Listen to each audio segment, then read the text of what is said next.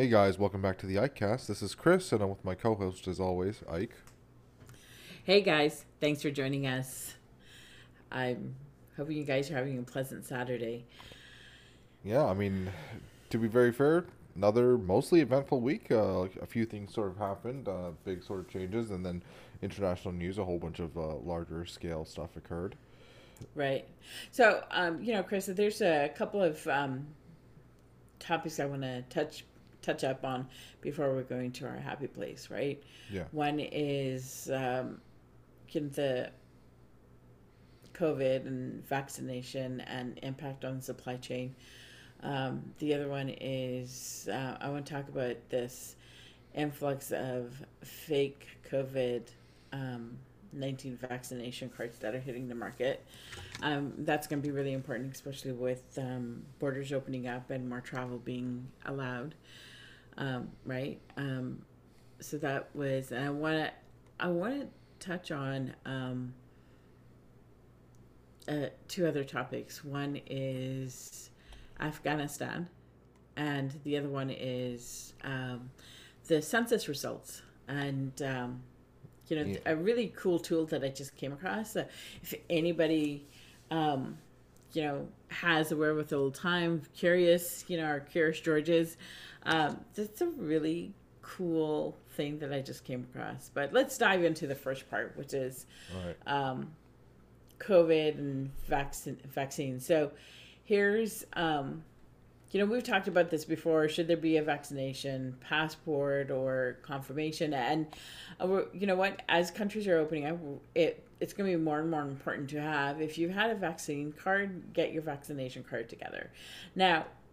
That always, you know, when there's um, some sort of restriction and people who don't want to follow uh, the right rules, um, what you see is you know this type of thing happening. There's a black market that or a market uh, you know um, that arises that is you know that uh, tries to service that that group right who doesn't want to do what they should do not only for their own safety but the safety of um, society that being said that's a the I've been seeing more and more about U.S. border agents seizing thousands of fake COVID 19 vaccination cards.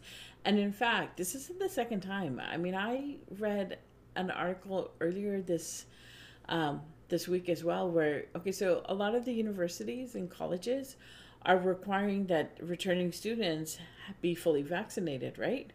So the students are showing up with these fake cards as well. Uh, I mean, definitely when you consider just vaccination rates across the world, um, not everywhere has easy access, right? And it's becoming a necessity to have this, but also there might be a segment, uh, definitely among certain third world nations where they are vaccine hesitant. Okay, Right. so if I could just interject there, Chris. Um, so when you're, uh, I can speak for the U.S. When you're coming for a, because I understand the, you know, the the re- travel requirements. Yeah. Uh, when you're coming into the U.S., um, you're obtaining a visa. You are part of your process is to show that you've ha- you've been vaccinated. Yeah. Okay, so uh, the uh, you know vaccination cards or the use of fake vaccination cards are happening domestically. It's not happening with incoming. Okay. Uh, I mean, definitely when it uh, in early, especially in the pandemic, the use of fake COVID tests was a thing, right? Right. And I, I think there that, that eventually will be, you know, at least I'm, I can imagine it from say like anti-vaxxers in the states still wanting to travel abroad, right? Trying to develop fake, you know, COVID vaccine uh, passports, right? But immunization records, I think, are going to be very secure once you know an international standard is applied for them. I know that the federal government in Canada is already working on uh, immunization standard for uh, all across you know Canada using you know individual provincial you know uh, health records to to build this sort of digital da- database right? Right. and used specifically for you know the it's it's designed specifically for international travel right? Individual provinces will have to determine their own mandate if they want to have a vaccine passport for you know intra provincial uh you know public services or, or whatever they, they choose. I, I know the the province of quebec has instituted a uh, uh, uh, or is starting to put together uh, just a province-wide vaccine passport there. And I, I, I hate the term vaccine passport. It's sort of like just a normal nomenclature. It really should be called an immunization record. It's something Yeah. that we already have. It's something that we Right. all have to apply to to just use basic services like even the public school system. You know, um, the vaccine mandates have existed for a very very long time you know barring religious exemptions which i believe in some places are very very hard to overcome because public safety uh, exemptions would override religious ones. Right, and I want to I, I want to also add here in you know when it comes to um, people having um, you know I, think there's you know people can be oh my god that's privacy there's a infringement on my right to privacy and stuff like that. Uh, I want to point out here in the U.S. and I'm I know that you know the same is there when it comes to um, definitely the first world countries, right? Uh, uh, the privacy laws are pretty strong uh, in terms of one's right to privacy. So in the U.S., we have um, something called HIPAA, yeah. Okay, and what HIPAA does is it it establishes uh, the rules for when uh, one can have their uh, medical information disclosed. yeah. Okay, so, uh, um, so I want to, and um, HIPAA, by the way, stands for Health Insurance Portability and Accountability Act. Okay, and it, within it, it ha- sets the standards and the privacy and security requirements for the transmission, electronic exchange, or privacy and security of health information. So, you know, anybody saying that, oh no, that means that's you know my my records are going to be everywhere. No, your records are not going to be everywhere. They're, you know, you are covered. You're supposed to be covered under um, HIPAA.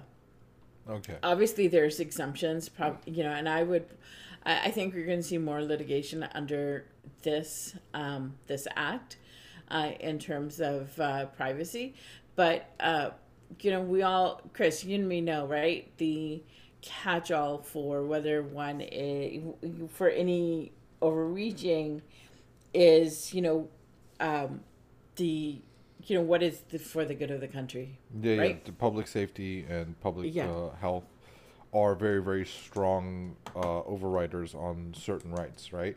Um, Right. you know like people talk about absolute freedoms. There is no absolute true absolute freedoms in the united states or anywhere. There are qualified freedoms you know direct threats of violence while our, while this speech right is prohibited speech Right. right, um you know uh you know libel is you know you can't just straight up lie about someone's reputation and harm their reputation in the process. You know the example of that is you know what's going on with the dominion uh, voting machines right? Yeah. and how like the case against mike lindell is able to go through. Right. right?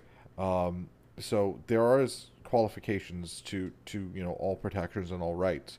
And part of you know and an exemption to certain rights is public health and public safety right um and here is a definite public health emergency uh i mean that's why all these mandates were allowed in the first place and now people try to either attack the validity of the actual threat and you know over 600,000 Americans have paid for it.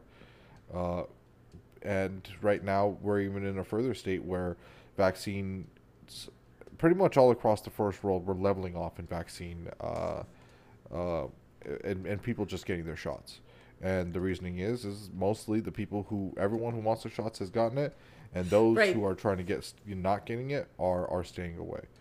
Right, but I I'm actually hearing there's a resurgence for resurgence again for vaccinations for those who did not get it the first time around because of the Delta variants, or and the additional variants. And you- we've got the Delta variant, but we also have the Lambda variant, and Lambda Yeah. variant originated out of Peru, and we're gonna have more and more of these mutations. Of course, it's and it's definitely going to be.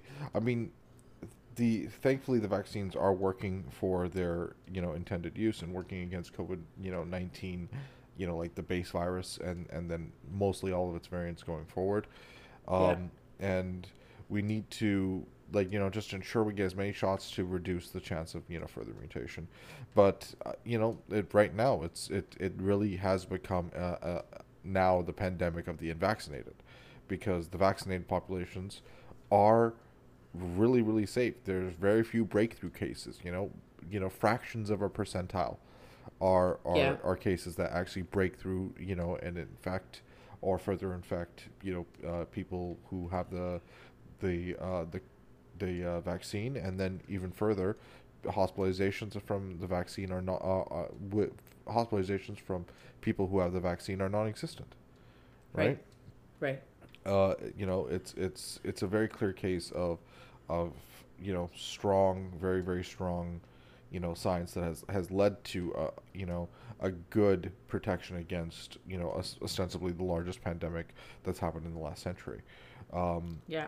And yeah, the only it, it just sucks that the only way around it is to to you know do the due diligence, get the shot, and then and wait. But you know, unfortunately, there are definitely those who don't want it uh, the states, you know, in the states, the states that are mostly, you know, extremely conservative and vaccine hesitant are are getting ravaged. In Canada, are very very conservative and vaccine hesitant state of Alberta is is is getting a huge upswing.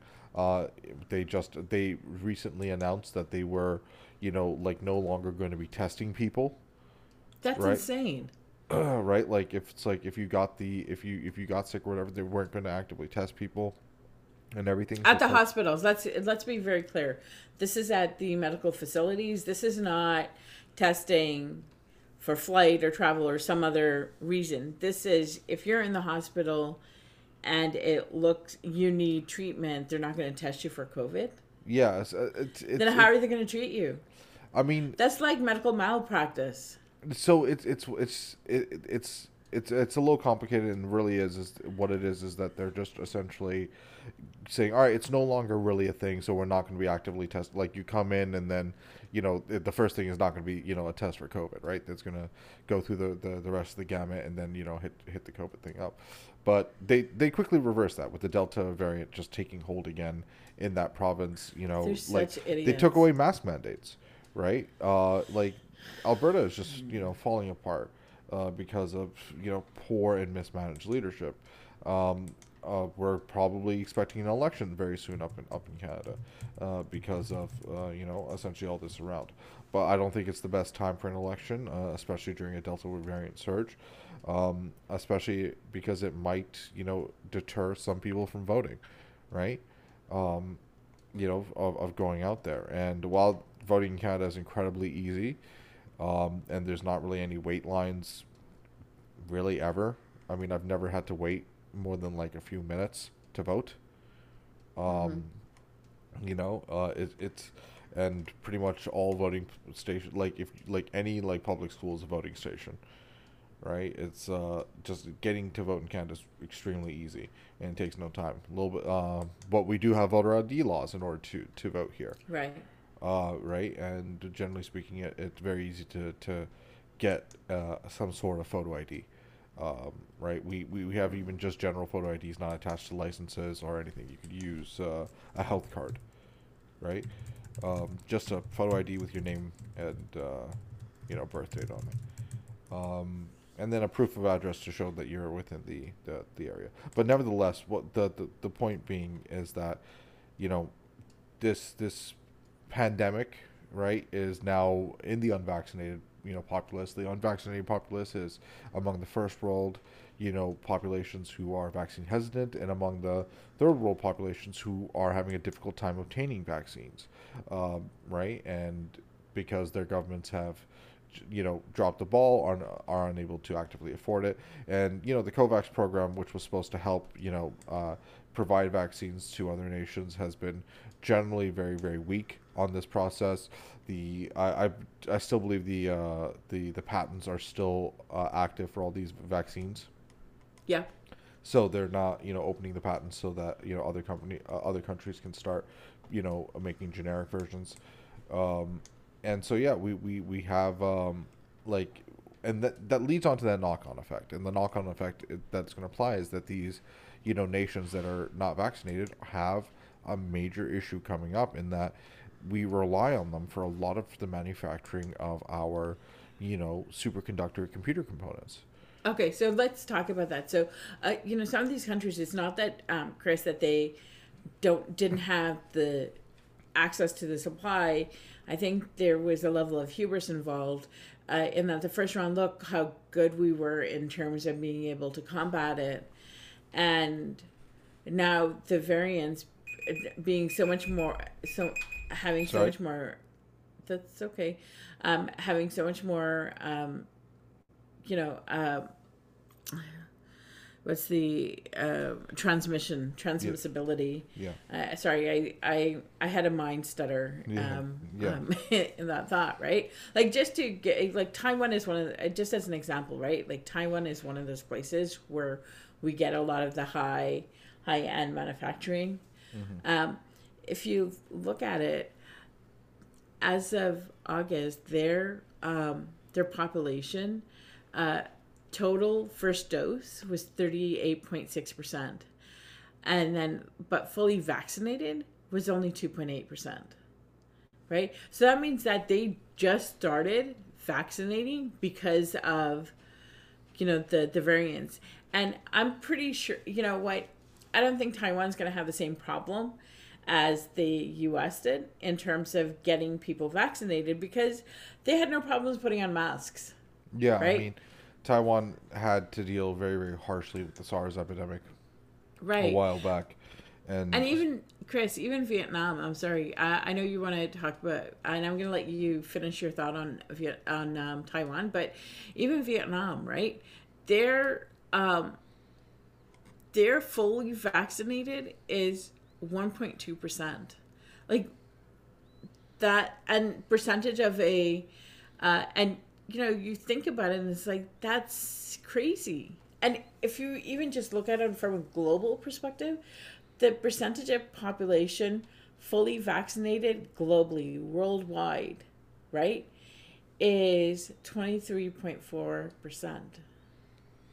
that's actually a lot higher than I thought it would be. Um, generally speaking, I know that No, the but COVAX that's programs, the, the, but, but that's being led by, you know, the West. Europe and the West, yeah, right? but if you look at the places that now we, we look at it, let's like what is the reasoning for why the, the third world doesn't have vaccines or is not va- as vaccinated as the, the first world?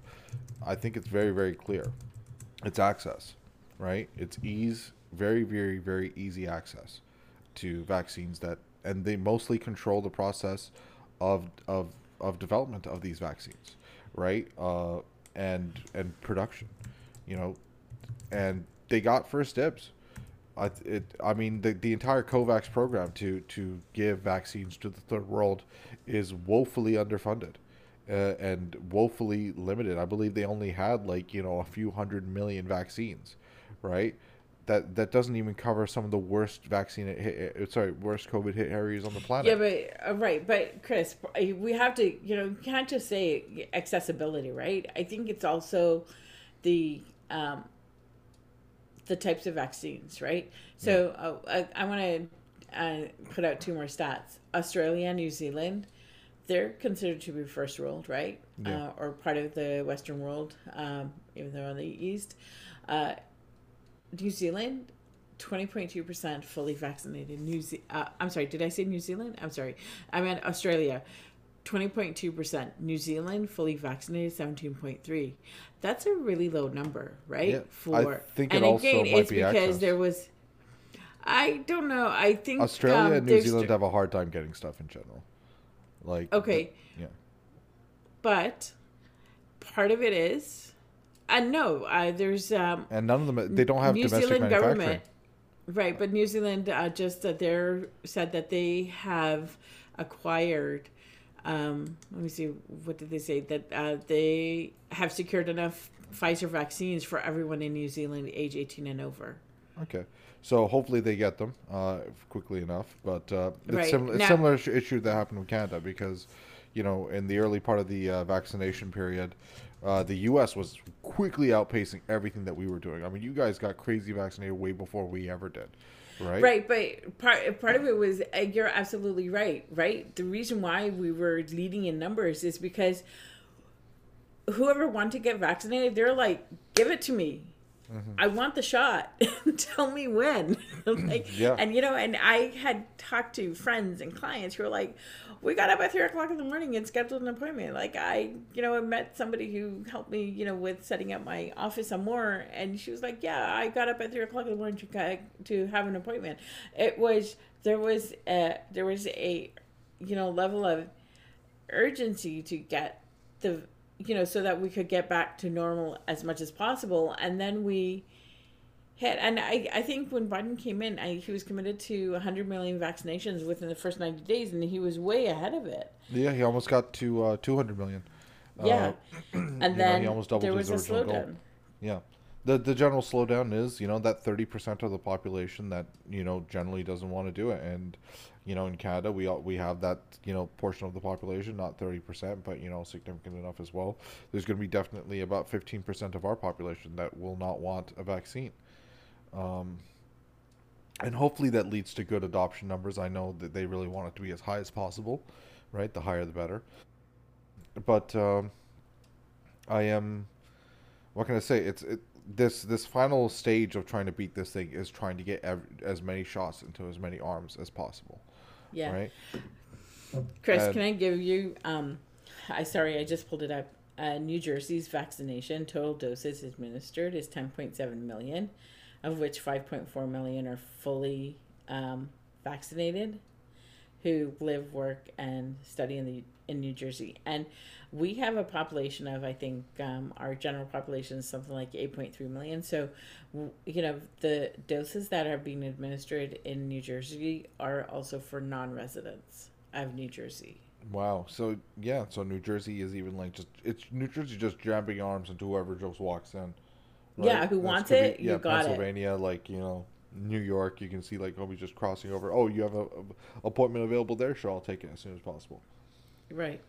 Right. We were willing to travel, uh, at least initially, but now, you know, that knock-on effect of this of of the rest of the world that you know is not vaccinated and having to deal with yeah. the fact that, you know, like Iran, generally speaking, they're gonna have a hard time securing anything, and now they're in their fifth wave.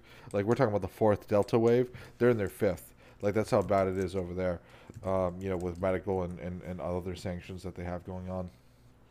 Right. Uh, I mean, wow, you're right because uh, Iran just uh, imposed a six day lockdown to combat the fifth wave. Yeah, it's it's it's it, a six day COVID general lockdown. Yeah, it's and so yeah, they're they're going back into lockdowns because of just how bad it's gotten, and you know that's an example of a country that, for no like no doubt, right, their issue is access, right, like that that country like fundamentally their issue is that they don't have the the the, the appropriate amount of access to these vaccines.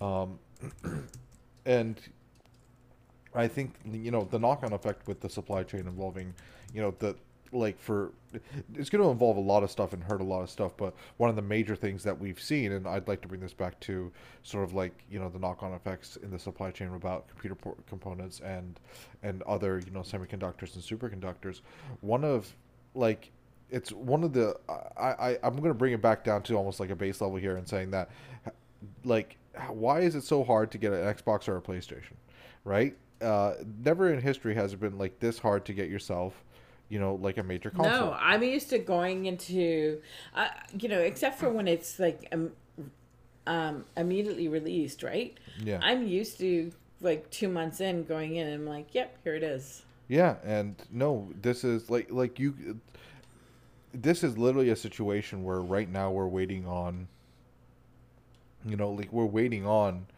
like just like the world to get back to normal for production of, of, of semi you know conductors to get back to normal. The issue that we're having now is that you know the the, the production is not meeting it up. The production all around the world is is not meeting the demand. And the demand mm-hmm. you know because essentially working from home has become the new normal right? That included you know a, a sense where you know, we would have, you know, these like these computer components became even more and more important, right? Yeah. Like, and it we it, it's a strange situation where it's just this knock on effect only you know made it worse and worse.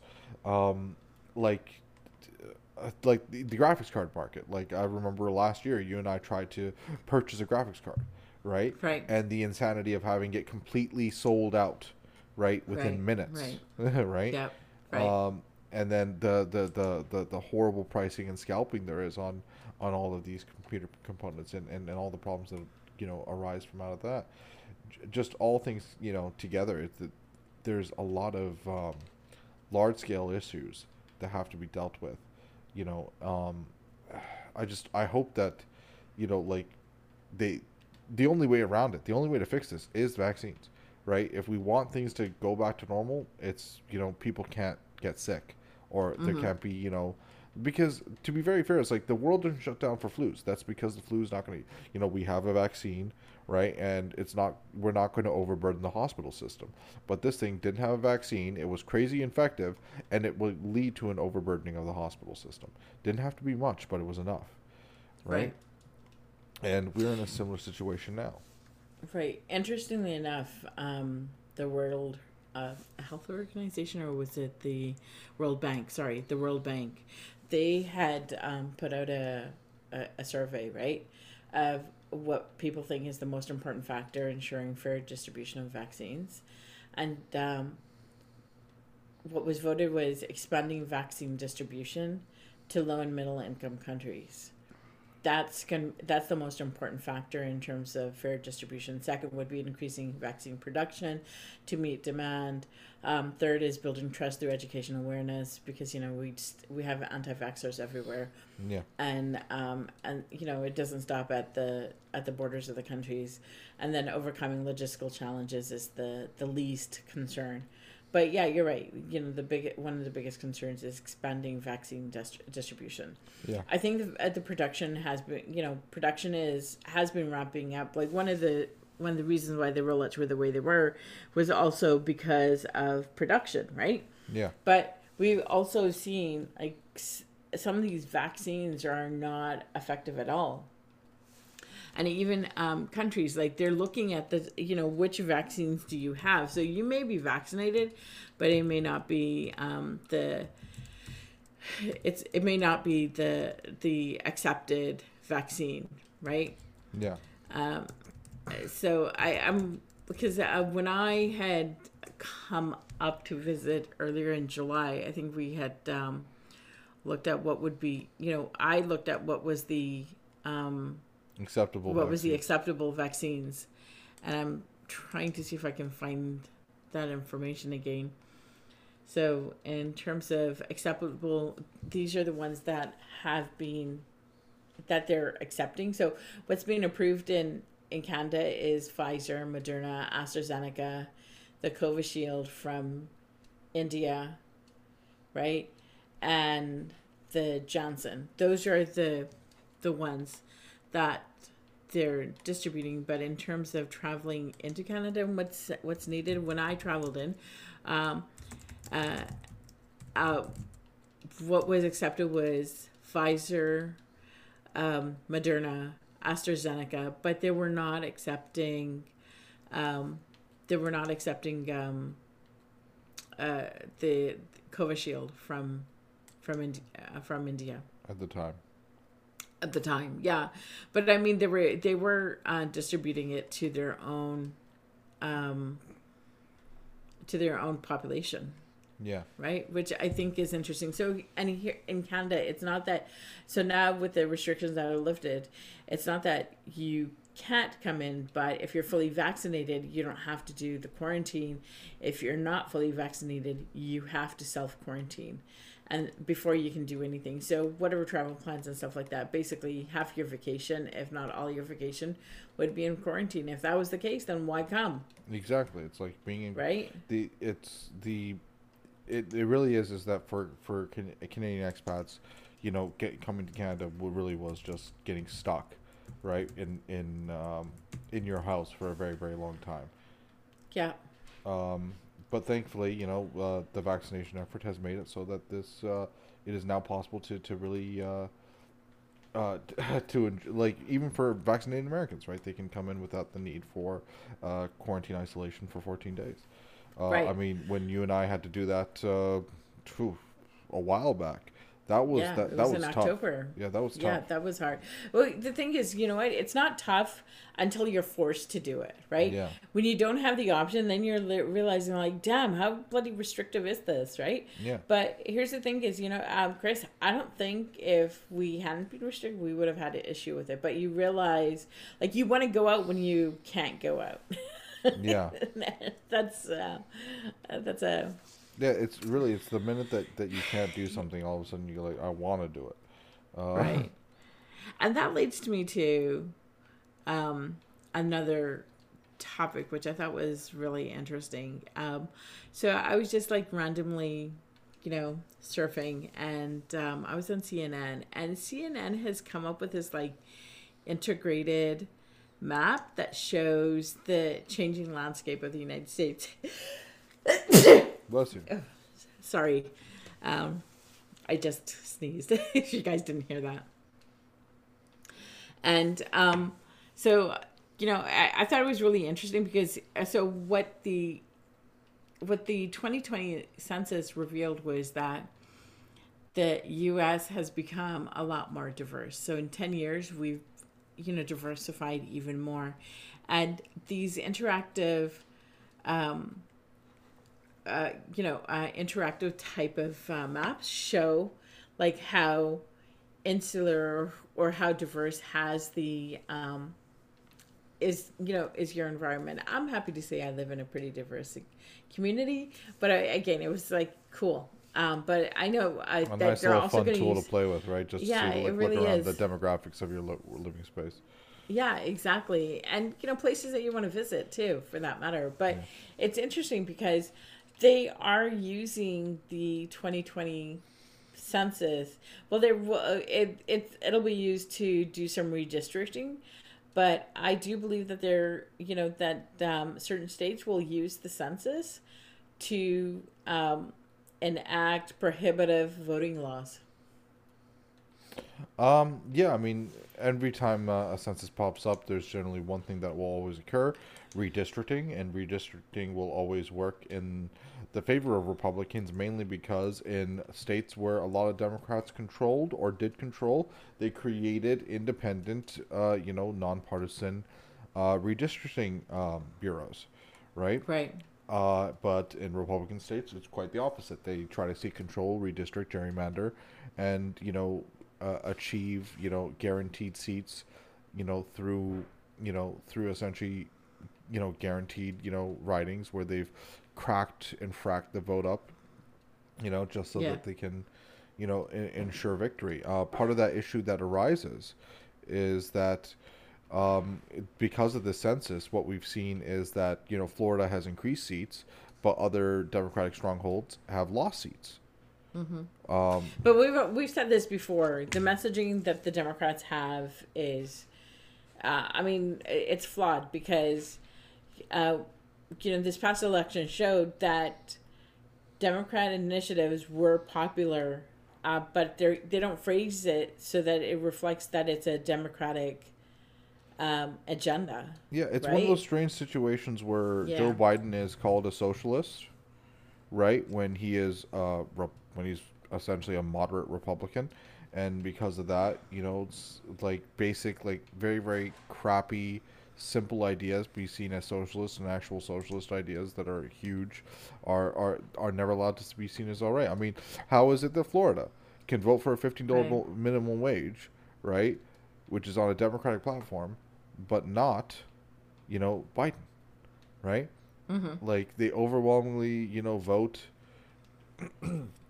they overwhelmingly vote for this huge, you know, Bernie like you know, style of, uh, you know, plan, and and policy, but totally, you know, just ditch Biden on it. Um, but generally speaking, if you look at the Democrats who lost, uh, they were centrist Democrats. Uh, and uh, what can I say? It's it's you know the, the the I just Democrats are just the worst because they're they're poison pills unto themselves, right? Uh, they they really need to, to, to figure out how to properly run a campaign, right? And uh, until then, man, we're not gonna have you know actual like a good, um, you know, opposition and and even a principled opposition because we're not gonna have you know good policy to go with it. I mean, right now the current pol- like uh, let's try to like switch topics and get you know segue into like the the infrastructure bill that passed, right? Right. Yeah, the infrastructure bill that passed is, you know, while there's a lot good in it, it's not that you know, it's not that you know that that green new deal that everyone you know thinks it would be. It you know there's a lot of giveaways to privatization, right? Um, and and and essentially privatization of a whole bunch of stuff. It is a very very significant infrastructure bill, probably the most significant since the New Deal, but that's because there's been nothing since the New Deal like this, right? Uh, and Yeah, our infrastructure is like breaking apart. Exactly, and it's you know there's like the I believe it's like generally speaking all across it the infrastructure in the United States is given like a D rating, right? And uh, For a for what's considered to be a A fir- first world country. Yeah, absolutely. and and the, you know that of course that's not that's that's definitely not something that that can stand. Um, Yeah. and so yeah, this is much needed, but uh, you know it's it's just not enough, right? And it's not spent in, in all the best ways, but it's it's it's there it there is still you know there's use in this thing. It's not complete trash, right? That's the problem. Uh, but you know um, you know the the next big thing is the reconciliation bill that's gonna have to go come forward through the budget. Right. Um, and uh, but yeah, I mean this thing passed very well, even with a lot of Republican support, which was very surprising. Um, Yeah, I was actually surprised that Mitch McConnell had voted. Yeah, I mean, In it's- it's- favor. yeah, it's sort of. I and I think it's they, a lot of them did vote for it because of the, um, because of the cutouts to to business, right? Mm-hmm. Uh, and that that definitely was something that the, a lot of people were very happy about, uh, and could get behind. You know, the the Manchins and the Sinemas of this world. Mm-hmm. Um, you know, and what can I say? Sinemas like, oh, like that's the biggest problem is like the Democrat like the problem with the Democrats is is that there's a whole bunch of them that secretly are Republicans, right? okay. and that like you know like Sinema and Manchin like they like do they like they don't you know they don't Well, they they live in a conservative um, environment, right, Mm-hmm. or communities which they feel they have to like. yeah they have I this mean- opinion that it's like hey listen they they need to be middle ground but it's like no it's, they voted for you on these on these very very very simple grounds right they're not trying to like you need to to to actually give them something right like like the the biggest betrayal is the georgia uh you know vote and how like all those people who voted and and flipped the state double Right. for for Right. democrats in the senate giving them the 50-50 and they weren't even given a $2000 check right Right. you right. know like to me that's like why should you ever vote democrat after that Mm-hmm. you know it, it it really that to me that part to me was shameful and and and that's going to harm the democrats in the future so much so that you know like come like come 2022 the the deck is already stacked against them and they're going to lose the house right and the minute they lose the house right it Oh my the- god! Then we're gonna go back to the insanity that we had prior to, exactly because there was insanity. Let's face it, with the. I mean the you know the the partisanship that was happening prior to the Dem- Democrats getting the house gaining the house Mm-hmm. was incredible. Yeah, and and there's just gonna be more of that. There's like, is there gonna be a way around it? I hope. I hope, but I don't know, and that's the big problem right now. Is that, you know, the the Democrats they they need to pull like a hail mary, bring something like bring something through like you know get something to, to to to woo voters and and you know wake them up out of it, but, you know. The, the, they're not in a good position, and it's only getting worse. And it, it, what can I say? This is going to be another Obama-style flip two years in, right? Uh, and Right. and who knows what the the next election will be because you know. Well, I think they a- were anticipating it because um, I think, though, Chris, I think they were anticipating it that there would be uh, a flip because, to, uh, you know, historically that does happen to um, the whoever the president is at the time. Two weeks into their administration, the House does flip. If it's in the other, Yeah, yeah, it's with the other, it, it will flip. Yeah, and so the flip is coming, which means that policy is going to get, you know, ground to a halt, which means come, you know, the next election cycle, the Democrats are going to be in a worse position because Joe Biden is, is you know, he's going to reach that Reagan level of like losing his mind, right? Mm-hmm. Uh, Kamala Harris is so wildly unpopular and hated and saying the dumbest stuff all the time, right? Um, Right. That you know, like she's n- like that's not going to you know move forward in any meaningful way, and I don't really see an effective you know good primary candidate, you know, to go against Santor, uh, sorry, uh, DeSantis or or Trump, right? Like those are my the two front runners um, for a presidential election, DeSantis and Trump Right. right now Right. among the Republicans, and and yeah, Trump would love to come back, and then just yeah, do, would he win again a second time? It is quite possible, right? Like let's not ever think that it's not possible, because it happened Yeah. the first time because of apathy. It can't happen again because of apathy. It'll happen again Right. because essentially the Democrats let it happen. Right. Yeah. Um, and so yeah, uh, what can I say? Like voter disenfranchisement, the whole mail-in voting sys- system, right? These important, uh, like like that's going to be huge in the future. And then on top of that, you know, there's plenty of people who do not even believe that the the election was, pro- you know, uh, held in in a legitimate way. So I mean, how you how do you deal with those guys, right? That's Right. the next big thing. Like, how do you deal with with like all those insanity? Right. I don't know. and that yeah uh, i don't know either i mean i think it's you know we're we need we need to be committed to do what we need to do um, uh, in terms of um, maintaining the integrity of the electoral process uh, and then uh, chris i want to quickly just uh, move to our next um, and last topic in the war room which is the uh, which is Afghanistan and the resurgence of um, the Taliban, uh, which is insane. And you know, I, I think earlier this week,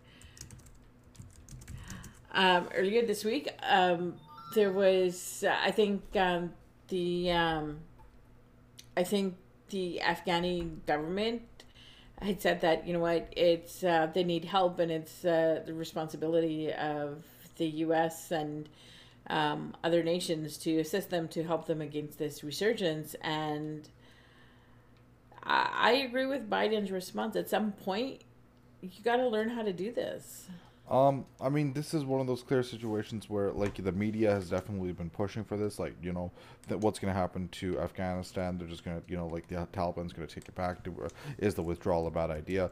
The problem is, is that this withdrawal is a long time coming, and the United States can't, you know, the longest war in U.S. history can't continue on forever, right? no um, there's Right. not allowed to be this continuation. There's not allowed to be this movement and, and, and continual like you know moving of the goalpost, right? On Right, on right. on what's going to happen and, and, and, and how to deal with this this issue.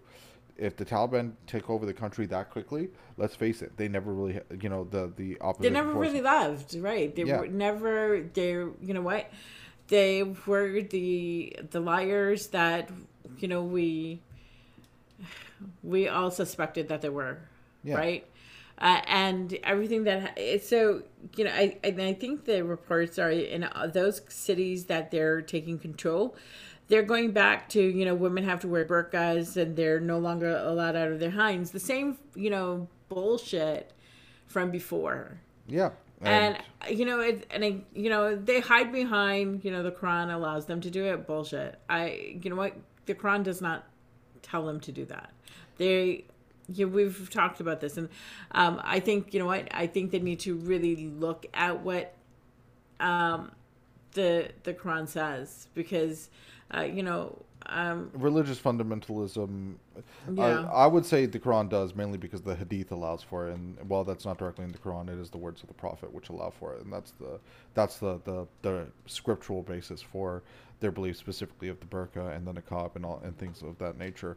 But I, I still think it's wrong. But the problem is is that these people want it. You know, it's like we can't. It's like the reason why it's able to do it is that these people thrive under it. It's you know it's sure there's a pop segment of the population who hates it, who is oppressed, who doesn't want it. There's also a segment of the population that tro- totally loves it, and this is their religion. This is the basis of their religious identity, right, and ideology, right. And the fact that it was able to sweep in and then clamp everything down so quickly, right? Um, it's it's one of the things. It's like uh, uh, Iran used to be a very very very liberal liberal place, right? But what happened was that you know the the only way means of dissent and debate were restricted and left entirely to the mosques, which spread further conservatism and religious fundamentalism, right? Then created the Islamic Revolution there, to the point where mm-hmm. now they have an iron grip of control because you know the, the the very very dictatorial secularist government, you know, left it to to that position where they festered you know resentment within the religious community and these are religious communities. They're, they're extremely religious communities. Yeah, but uh, Chris, I, I mean, I've just really, you know, and I did a just a quick search. The burqa is not part of Islam. It's a part of Muslim culture, but it is not part of the teachings uh, within within the Quran. Yeah, like I said, it's, it's, it's not it's not in the Quran. It's in the Hadith, but the Hadith is is is specifically oral tradition of of, of Muhammad right? Right. Um, no, but but even then, it, they don't say burqa. What they say is both man and woman need to um, dress modestly. Okay. Yes. And what's modest for a man is different for a woman. Uh, they they get to determine what that is. I, am not I'm not defending it. I think it's horrible and disgusting. No, no, I know you're not defending it. I'm but not. I'm not sighing to what you're saying. No, no, but I'm, I'm I hate the I hate the argument myself but that's the problem is that these individuals, you know, they they they use their religion in, in the the way that it best suits them, and they are well aware of its of its extent or not. But you know, it, the Quran is, is like any other book, filled with freaking contradictions, right? Uh, contradictions upon contradictions, and yeah.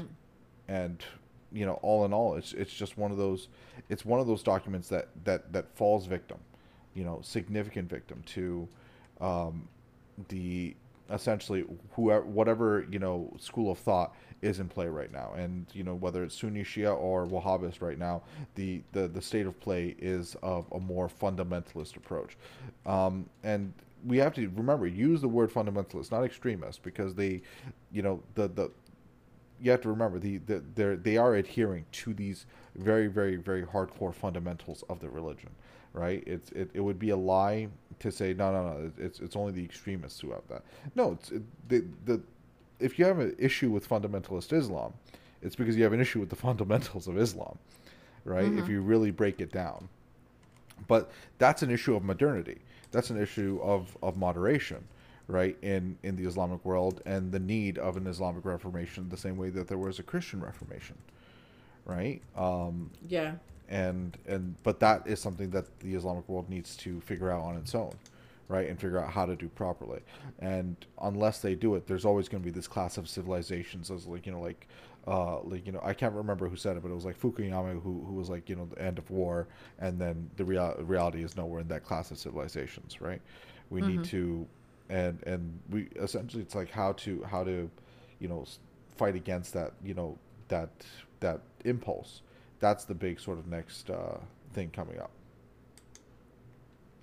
But uh, right. you know, just if we we just push, moving pushing it, the this should not be used. You know, like the the Afghanistan situation should not be used as a crutch or a means for uh, you know for lawmakers or policymakers to tr- argue for um, you know increased uh, presence within the region because yeah. Like we we need to get out right? Like everyone needs to get out of that place. Like canadians are already leaving. The embassies are shutting down. It's just too problematic. Yeah but yeah it is too problematic but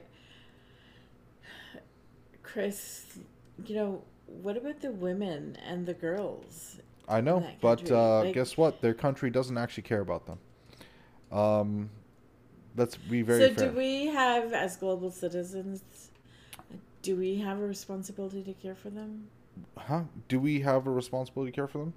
Um by the way of our refugee conventions and our and our uh what's it and our requirements and and uh you know uh commitments to those conventions and treaties.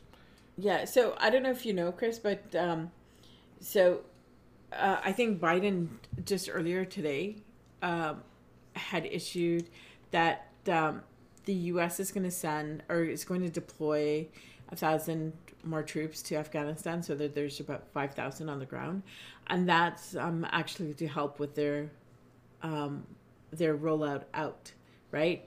And that also includes their patriation out of Afghani nationals who had assisted while the you know the U.S. was there. Yeah.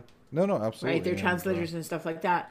And so, you know, I I would say to that is that, um, you know, the forces that are leaving, they fully understand that if they leave, you know, anybody who assisted them is left behind, they will be terminated. yeah the this has always been a general issue with you know uh, the the translators and the people who who were helping U.S. troops during uh, you know during the initial occupation, right? Mm-hmm.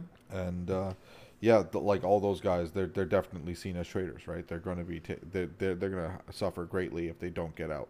Uh, and yes, though we have definitely a responsibility towards them because they assisted, you know, uh, essentially our troops, right? Yeah. Um, and so yeah, those definitely those people definitely are, you know, they they need help. But you know, it's it's one of those strange things that we are like, we we don't have the means and methods to to successfully, you mm-hmm. know, wait. This is you know the new Vietnam of the United States, right? They lost.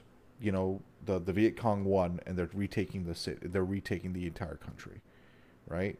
This is you know this is pulling out of of you know Da Nang and you know and and and you know all Saigon and all that. This is this is this is it. This is this the same event, same same same context, right? And and what can I say? It's it's another lost war in U.S. empire. That and Iraq, right? These are lost wars, uh, wars that you know, sh- realistically speaking, we've been in 20 years, and we should have pulled out a lot earlier. I have no idea why they were continued even further under the Obama administration.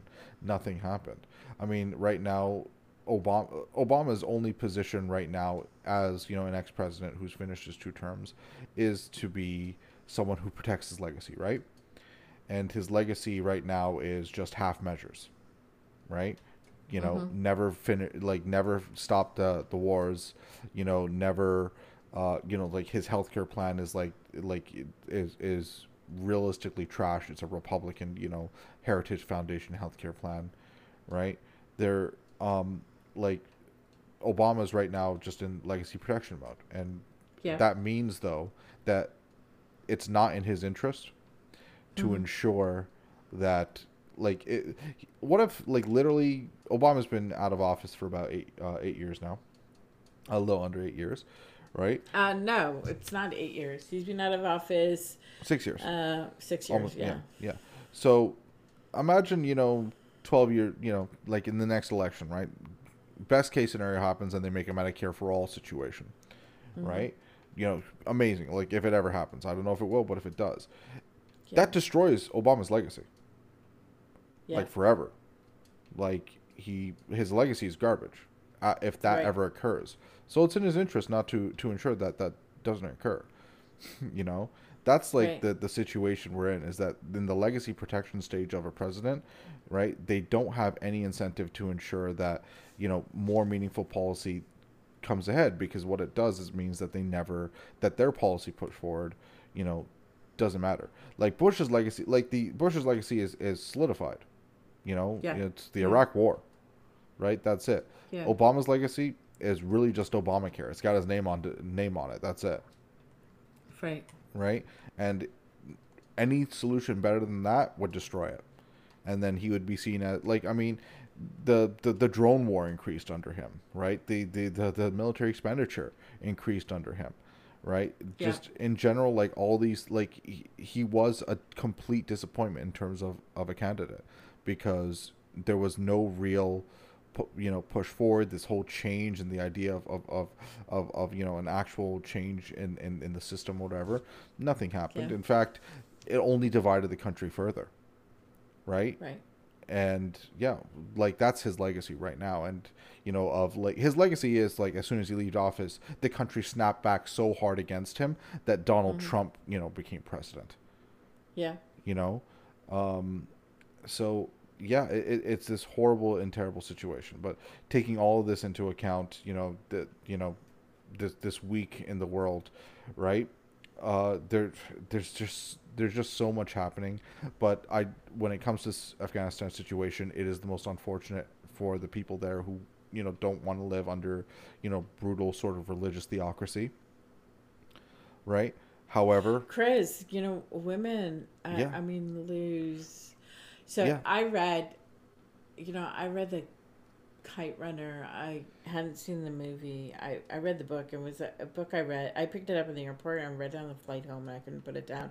And let me tell you, that was a very like difficult book. Absolutely. But it, it it did dramatize, you know, what yeah, what occurred at what the time, was, you know, yeah, the... what occurred at the time, what it was like to be under the Taliban, and you know what had happened over the years, right? Mm-hmm. Um, and you know they've they use religion to subjugate rape torture women little boys little girls like there's no humanity there well it's it's somewhere somewhere someone somewhere someone figured out where where allowed it in their book and that's what allowed it and that's pretty much all religion unfortunately is you know legitimacy through impossibility but nevertheless, you know, Fuck. the people screwed in uh, Afghanistan now are the same people screwed in, you know, our ally Saudi Arabia.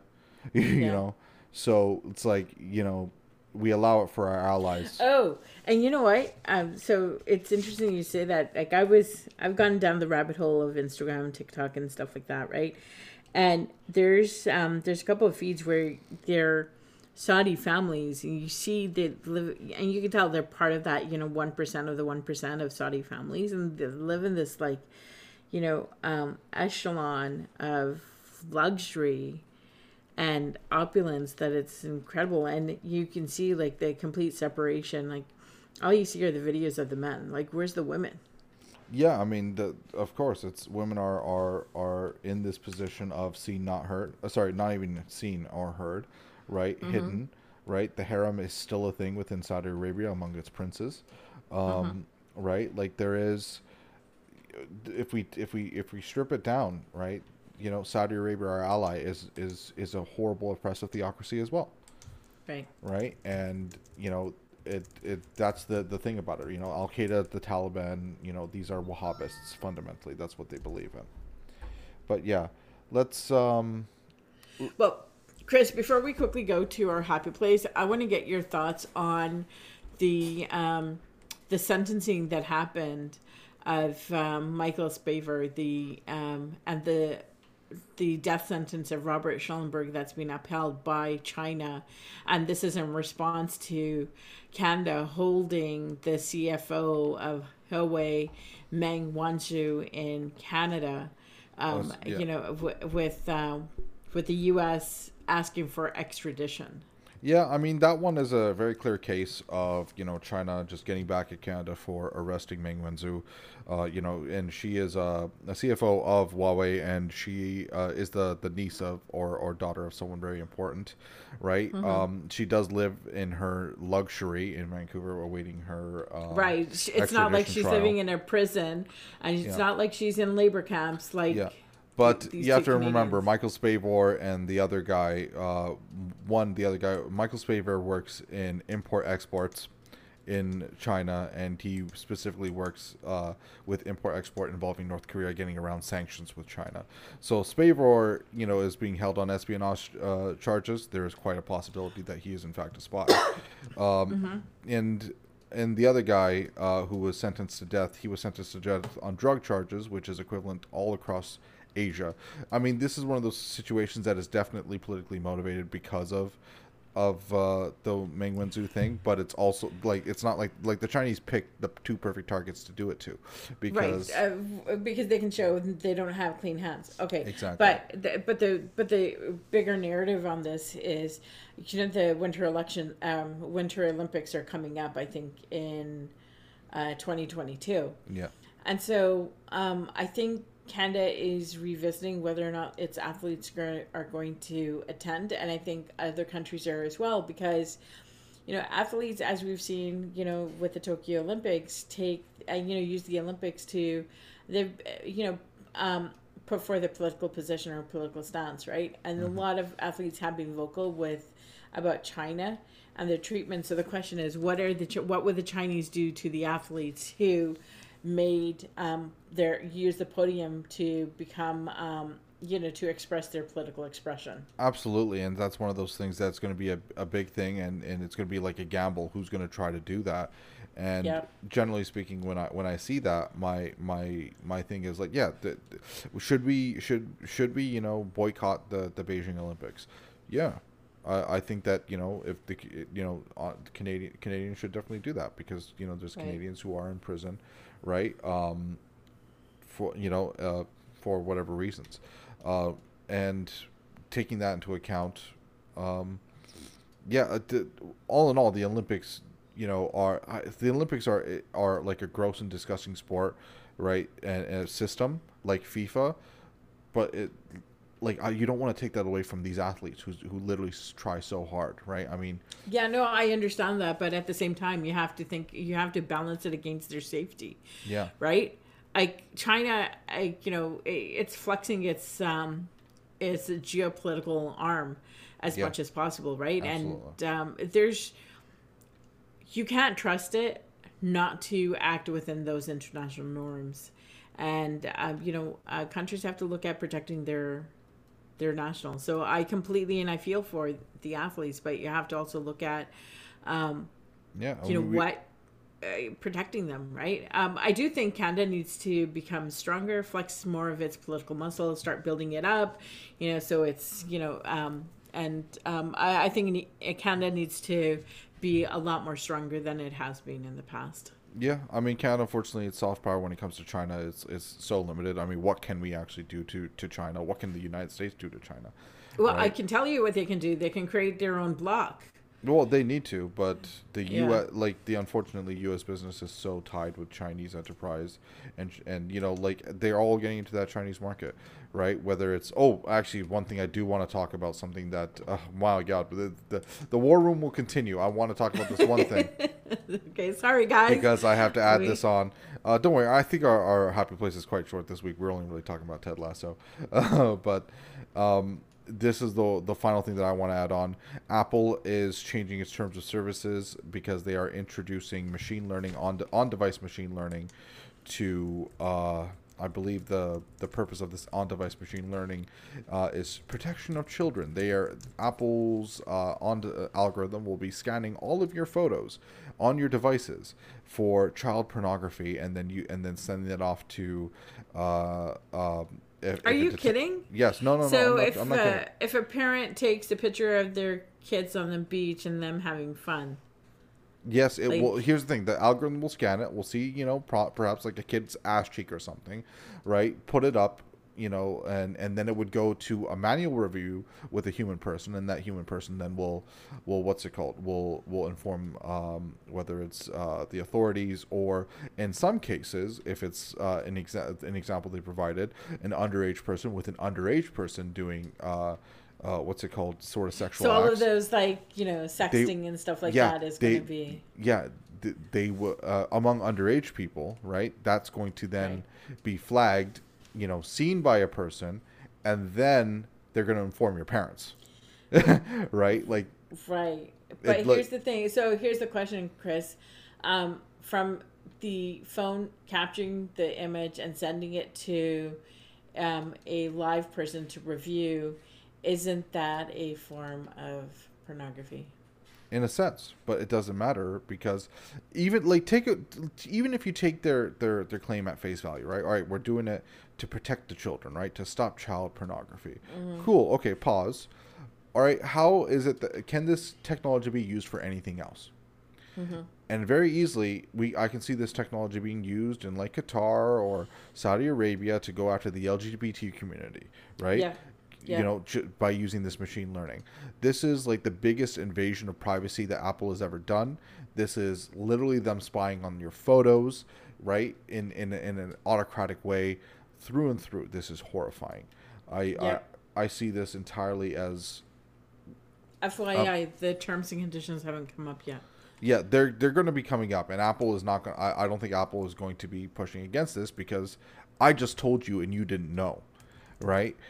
Uh, this is not something that people actively know about. It's one of those things that Apple put out. Uh, the only reason why I know about it is because you know for some reason my Twitter follows uh, Edward Snowden, and Right. he he put out this he put out this thing. He, he- I think his quote definitely was that uh, we, they've turned a trillion dollars worth of devices into iNarcs, right?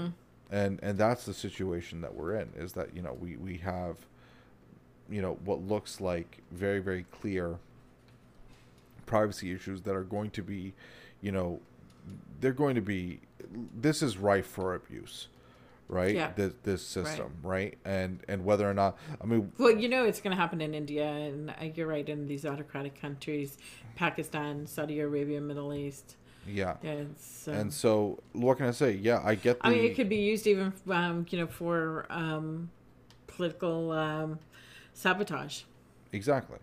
And so all in all this is this is incredibly dangerous. This is I think a move by Apple who has in the past tried to, you know, get further into China and part of that, you know, involving trying to definitely ask for sometimes backdoors into certain stuff or censorship.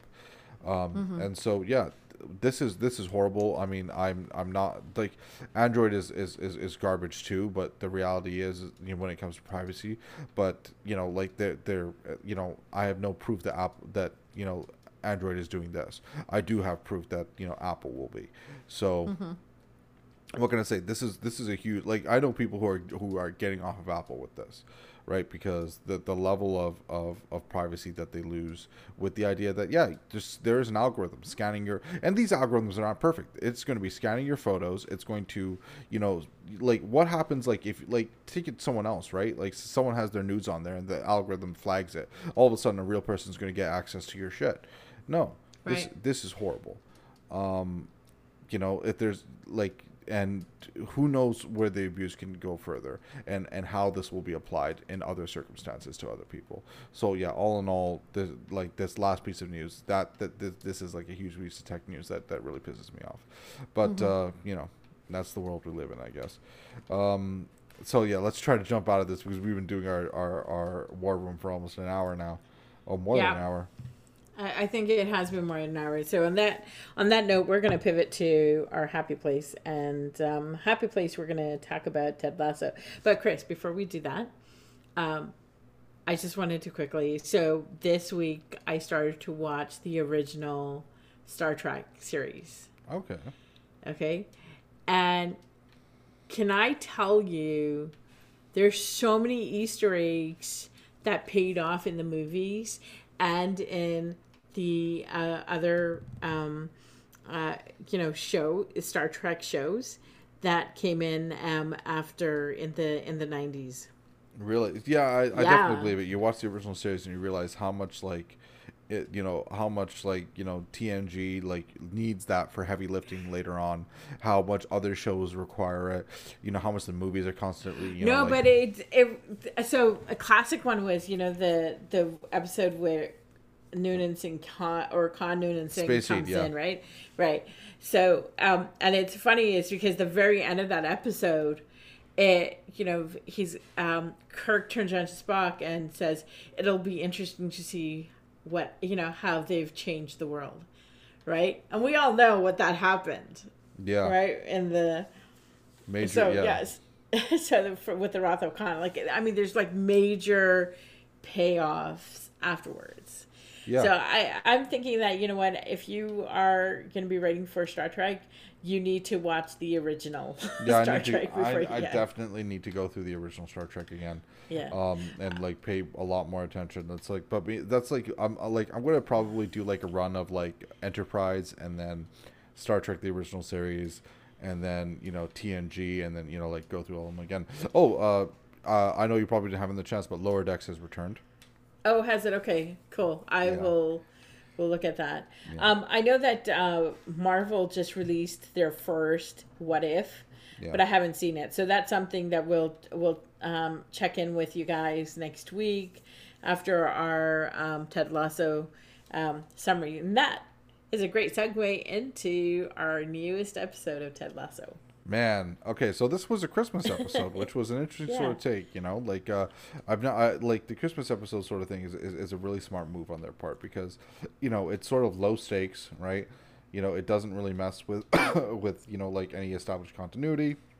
It doesn't move the story forward, but it is a nice sort of like heartwarming thing. and it Feel was a, yeah, and it was a very nice Christmas episode because you know it's Yeah, like it it's was. like it's sort of like the first Christmas where where Ted you know is really alone, and I mean one of the big things about this Christmas episode really I think was the uh, like uh, the Higgins household and and all Yeah, that happened there. Like that they're- one was very special. So, uh, just to give context to everybody, um, the Higgins invites the players who have not been able to return home to come to his house during Christmas, uh, you know, on Christmas Day, and and you know he's going to do that again. And there's only going to be, and he says, you know, only one or two players usually turn up, Yeah, right? And so what you have is, you know, you you have the scene where the Higgins are celebrating their Christmas. They've exchanged their their gifts, and you know, and um, you know they're having, you know, him and his wife are having an exchange, and he's like, "Oh, we've, you know, we should probably clean up because everybody will be here. You know, the handful of guys who are going to show up, our guests will come in in a couple of hours." And the doorbell rings, and they have their first guest. Right? yeah. And Sam's like, hey, I was in the neighborhood and I really got to go to the washroom. Yeah, so, I'm uh, sorry. So can I come in, right? Yeah, Um, and and steadily, what happens is more and more players show up, and eventually you have the whole house full of players for the first time. And he's like, and his wife's like, "Where are we going to put all of these people? Like, how can we do this?" And yeah. It's like where are they? "We'll where's everyone gonna sit? it's like, Yeah. like that's the, the the big sort. It's like wait, if we think about it, it's like we don't even have enough like seats for people. Like they they're not having an issue with food. Everyone bought something, right? Yeah. Um, They've bought food and drinks. Yeah. And uh, the French guy bringing a supermodel along because that's sort of what he does. Uh, Yeah. I don't know if you noticed, but uh, Zoreaux, uh, the the French Canadian, he brought poutine. Oh, did he? No, I did not it's, notice. it's like so in funny. it's in the scene where they're actually eating and like everyone's put like you see the long like how they ended up seating everybody. It's like there's a there's like an ironing board and like a surfboard and everything like just to get people uh, everyone seating and eating. Uh, but yeah, it was it was a really and yeah, in there you can see Zoreaux like he's he's pouring poutine for everybody because that's sort of like yeah, it's, everyone brought something right. It's very Canadian. But yeah, yeah, but it was it, it was what can I say? It was a great episode. Um, you know, because it, it, it really took a break from like the serious stuff around it, right? Episode four, which is which is good because we were moving sort of breakneck at sort of like plot speed, you know, of what was going on. Yeah, I was actually surprised that Jamie Tartt didn't show up. No, he didn't. He sort of like you know he just did his own thing. He uh sort of like you know he provided a gift, you know, for the Secret Santa. Oh, the Secret Santa thing was very interesting in the beginning. yeah. Uh, you know, like how that worked out. Um, yeah, but all in all, right. The Secret Santa was each player had a Secret Santa, and you know, and um, they would have to. Um, yeah. And then the Jamie goes like, exchange, "I didn't get anyone a present." I was like, "Why Secret Santa?" He goes like, "It was a secret." What? you know, it's like a Yeah. secret. and they're like, "Wow." Yeah, they're like, "God damn it, man." wow. Yeah, he's like, and then he gets like they give him like a Balvenie. They quickly like wrap it up for him, and he goes like, "God bless me, everyone." yeah. and they're like, "What?" what? Yeah. He's, uh, but nevertheless, you know that that character was, um, you know, but like the episode was was generally low stake. You know, it was it was oh, um, but definitely when Ted and uh, um, oh, why why can't I remember her name?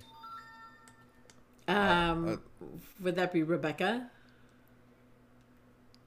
Uh, Chris? yeah, yeah, yeah, yeah, yeah, yeah. It's Rebecca. Yeah, when, when Chris and Rebecca, sorry, when uh, when Ted and Rebecca are, are sort of just like going around, like you know, doing their you know like normal sort of Christmas thing, uh, you know, just like oh, uh, oh my God, Roy Kent and his little adventure this this thing. Oh, that was hilarious. Yeah, because it's like a boy said that like I need uh, like my breath is stinks, right? And like he goes like, which boy? It's like, Where does he yeah. live? right? yeah. and then they're like, no, no, no, he's lying. Can't be that bad. And then They they did do, like they're oh like, shit. oh my god.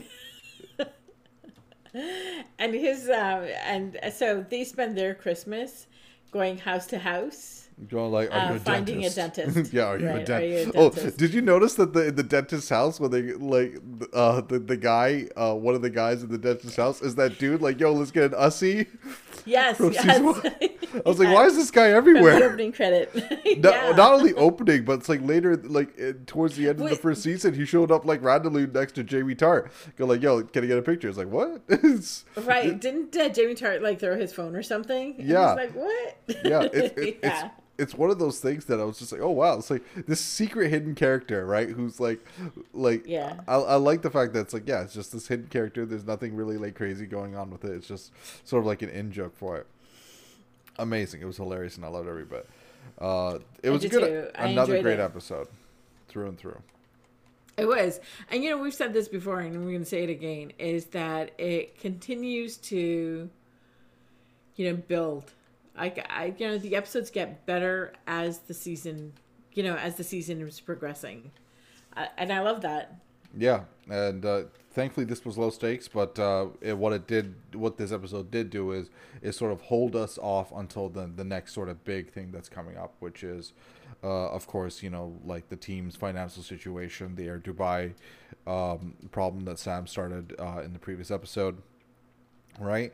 And Yeah. uh, you know the, the the stakes coming out with that. Rupert still hasn't shown up for episodes into the season, so he's going to show up soon, I think.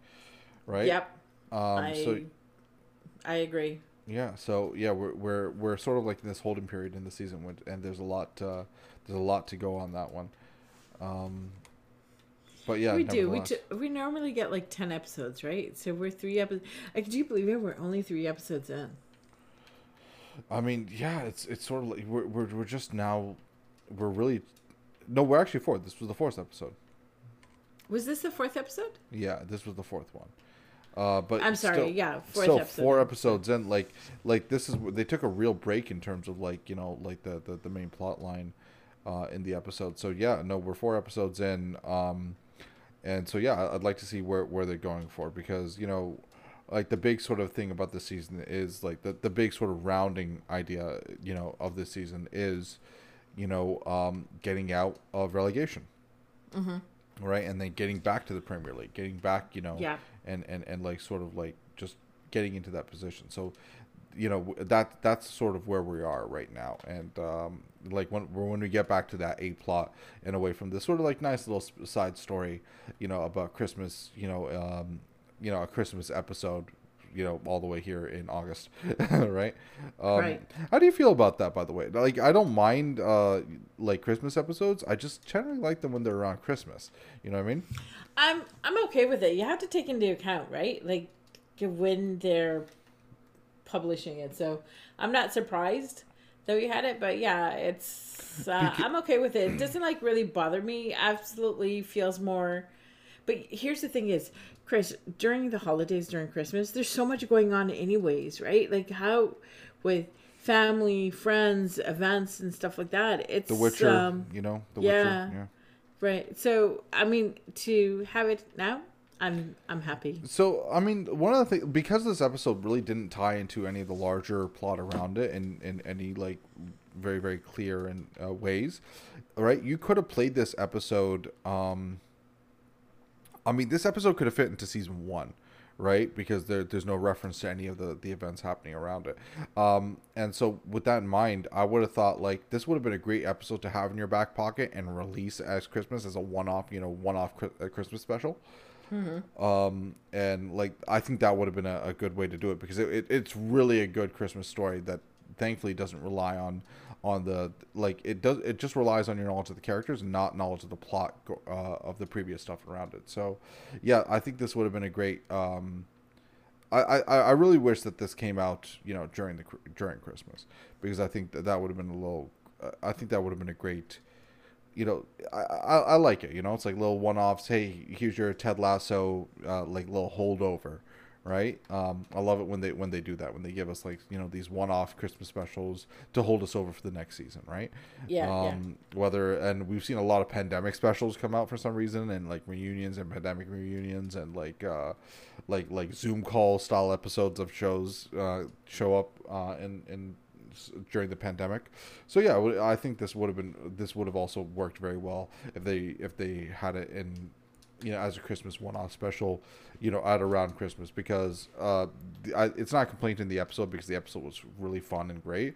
Uh, it's just the episode really was a standalone, right? And and and and sort of and stood on its own merits, not part of the larger plot around you. Um, and so yeah, I, I because of that, I was like, this could have been played at Christmas without a problem, and we could have gotten to the next episode easily, right? Uh, it's still a great episode, and you're what can I say? Christmas episodes are really hard to do, but if you do them right, it's amazing, right? Um, and I like the intro sequence. That was all claymation. What is that? Sorry.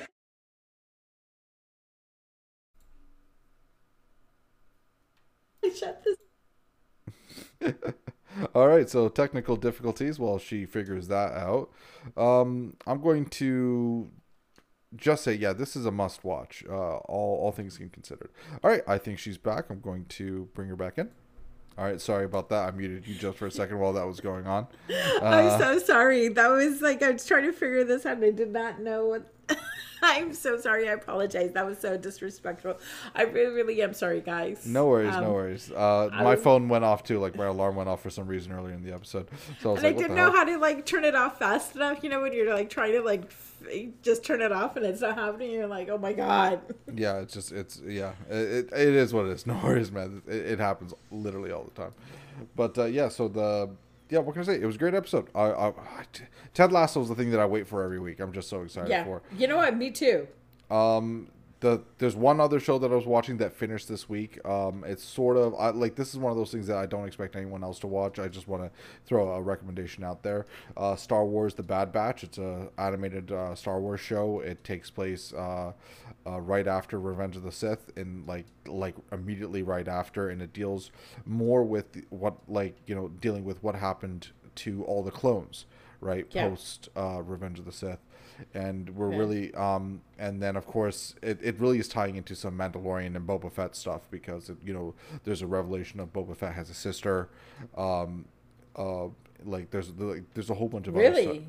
yeah so Boba Fett is a clone of Jango right Right?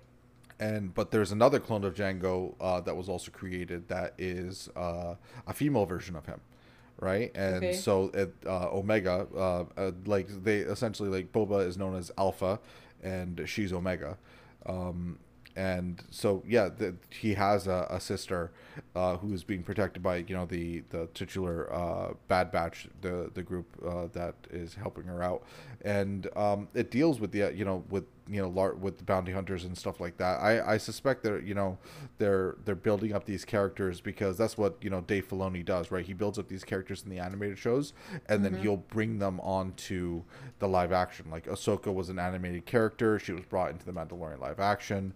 Uh, the dark saber was shown in the Mandalor uh, was shown in the the Clone Wars and Star Wars Rebels Yeah. Right? And then brought into the live action.